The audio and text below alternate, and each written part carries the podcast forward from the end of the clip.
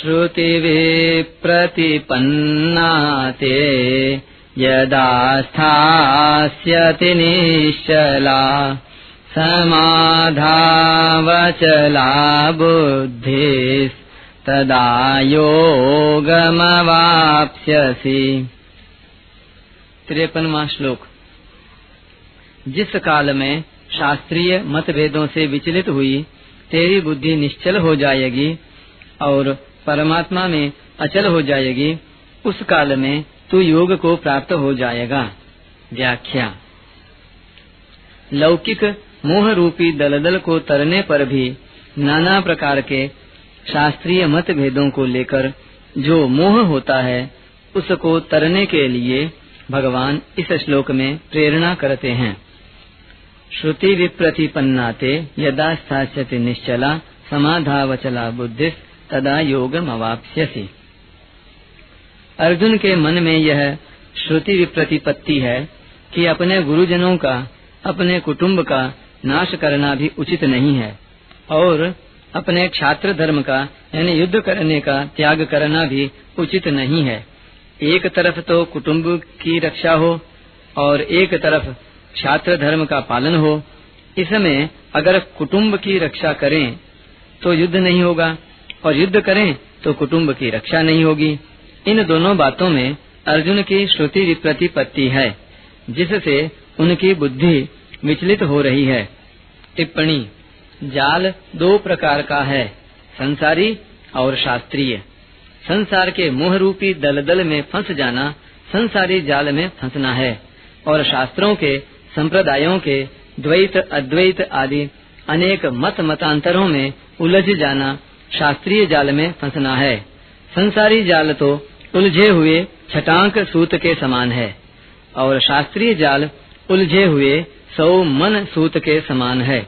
अतः भगवान यहाँ यह बताते हैं कि संसारी और शास्त्रीय इन दोनों जालों में बुद्धि निश्चल यानी एक निश्चय वाली होनी चाहिए और परमात्मा में बुद्धि अचल होनी चाहिए कि हमें तो परमात्मा की ही प्राप्ति करनी है। चाहे जो हो जाए। अतः भगवान शास्त्रीय मतभेदों में बुद्धि को निश्चल और परमात्मा प्राप्ति के विषय में बुद्धि को अचल करने की प्रेरणा करते हैं।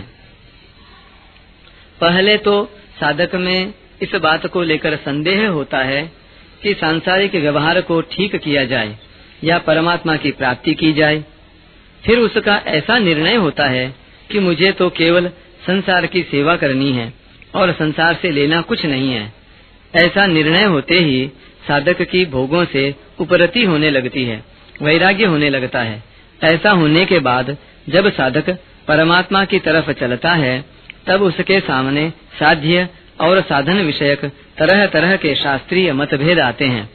इसमें मेरे को किस साध्य को स्वीकार करना चाहिए और किस साधन पद्धति से चलना चाहिए, इसका निर्णय करना बड़ा कठिन हो जाता है।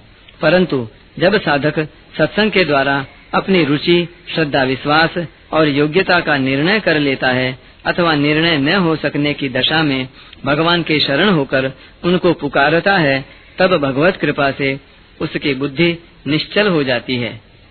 दूसरी बात, संपूर्ण शास्त्र, संप्रदाय आदि में जीव, संसार और परमात्मा, इन तीनों का ही अलग अलग रूपों से वर्णन किया गया है। इसमें विचार पूर्वक देखा जाए तो जीव का स्वरूप चाहे जैसा हो, पर जीव मैं हूँ, इसमें सब एक मत है। और संसार का स्वरूप चाहे जैसा हो, पर संसार को छोड़ना है, इसमें सब एक मत है। और परमात्मा का स्वरूप चाहे जैसा हो, पर उसको प्राप्त करना है, इसमें सब एक मत है। ऐसा निर्णय कर लेने पर साधक की बुद्धि निश्चल हो जाती है। मेरे को केवल परमात्मा को ही प्राप्त करना है, ऐसा दृढ़ निश्चय होने से बुद्धि अचल हो जाती है। तब साधक सुगमता पूर्वक योग, यानी परमात्मा के साथ नित्य योग को प्राप्त हो जाता है। शास्त्रीय निर्णय करने में अथवा अपने कल्याण के निश्चय में जितनी कमी रहती है, उतनी ही देरी लगती है। परंतु इन दोनों में जब बुद्धि निश्चल और अचल हो जाती है तब परमात्मा के साथ नित्य योग का अनुभव हो जाता है। संसार से संबंध विच्छेद करने के लिए बुद्धि निश्चल होनी चाहिए। जिसको छठे अध्याय के तेईसवें श्लोक में दुख संयोग वियोगम पद से कहा गया है। और परमात्मा से संबंध जोड़ने के लिए बुद्धि अचल होनी चाहिए। जिसको दूसरे अध्याय के अड़तालीसवें श्लोक में समत्वम योग उच्यते पदों से कहा गया है। यहाँ तदा योग मवाप्स्यसी पदों से जो योग की प्राप्ति बताई है, वह योग ऐसा नहीं है कि पहले परमात्मा से वियोग था, उस वियोग को मिटा दिया तो योग हो गया। प्रत्युत असत पदार्थों के साथ भूल से माने हुए संबंध का सर्वथा वियोग हो जाने का नाम योग है। अर्थात मनुष्य की सदा से जो वास्तविक स्थिति है यानी परमात्मा से नित्य योग है, उस स्थिति में स्थित होना योग है। वह वास्तविक स्थिति ऐसी विलक्षण है कि उससे कभी वियोग होता ही नहीं, होना संभव ही नहीं। उसमें संयोग, वियोग, योग आदि कोई भी शब्द लागू नहीं होता। केवल असत से माने हुए संबंध के त्याग को ही यहाँ योग संज्ञा दे दी है। वास्तव में यह योग नित्य योग का वाचक है। इस नित्य योग की अनुभूति कर्मों के द्वारा, यानी सेवा के द्वारा की जाए तो कर्म योग विवेक विचार के द्वारा की जाए तो ज्ञान योग प्रेम के द्वारा की जाए तो भक्ति योग और संसार के लय चिंतन के द्वारा की जाए तो लय योग, प्राणायाम के द्वारा की जाए तो हठ योग, और यम, नियम आदि आठ अंगों के द्वारा की जाए तो अष्टांग योग कहलाती है। परिशिष्ट भाव। मोह के दो विभाग हैं। मोह कलिल अर्थात सांसारिक मोह और श्रुति विप्रतिपत्ति अर्थात शास्त्रीय मोह, दार्शनिक मोह। शरीर, स्त्री, पुत्र, धन संपत्ति आदि में राग होना सांसारिक मोह है। और द्वैत, अद्वैत, विशिष्टाद्वैत, द्वैताद्वैत आदि दार्शनिक मतभेदों में उलझ जाना शास्त्रीय मोह है। इन दोनों का त्याग करने पर मनुष्य का भोगों से वैराग्य हो जाता है और उसकी बुद्धि स्थिर हो जाती है। बुद्धि स्थिर होने पर योग की प्राप्ति हो जाती है।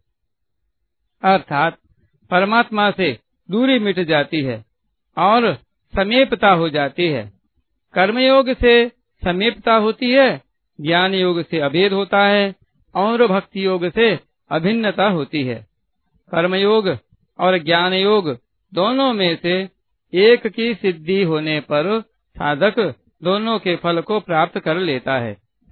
मनुष्य का केवल अपने कल्याण का उद्देश्य हो और धन संपत्ति, कुटुंब, परिवार आदि से कोई स्वार्थ का संबंध न हो तो वह सांसारिक मोह से तर जाता है।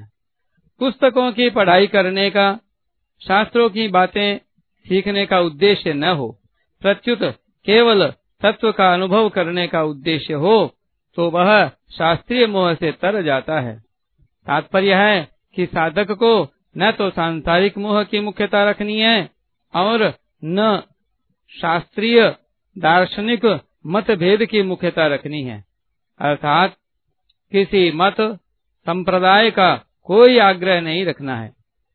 ऐसा होने पर वह योग का, मुक्ति का अथवा भक्ति का अधिकारी हो जाता है।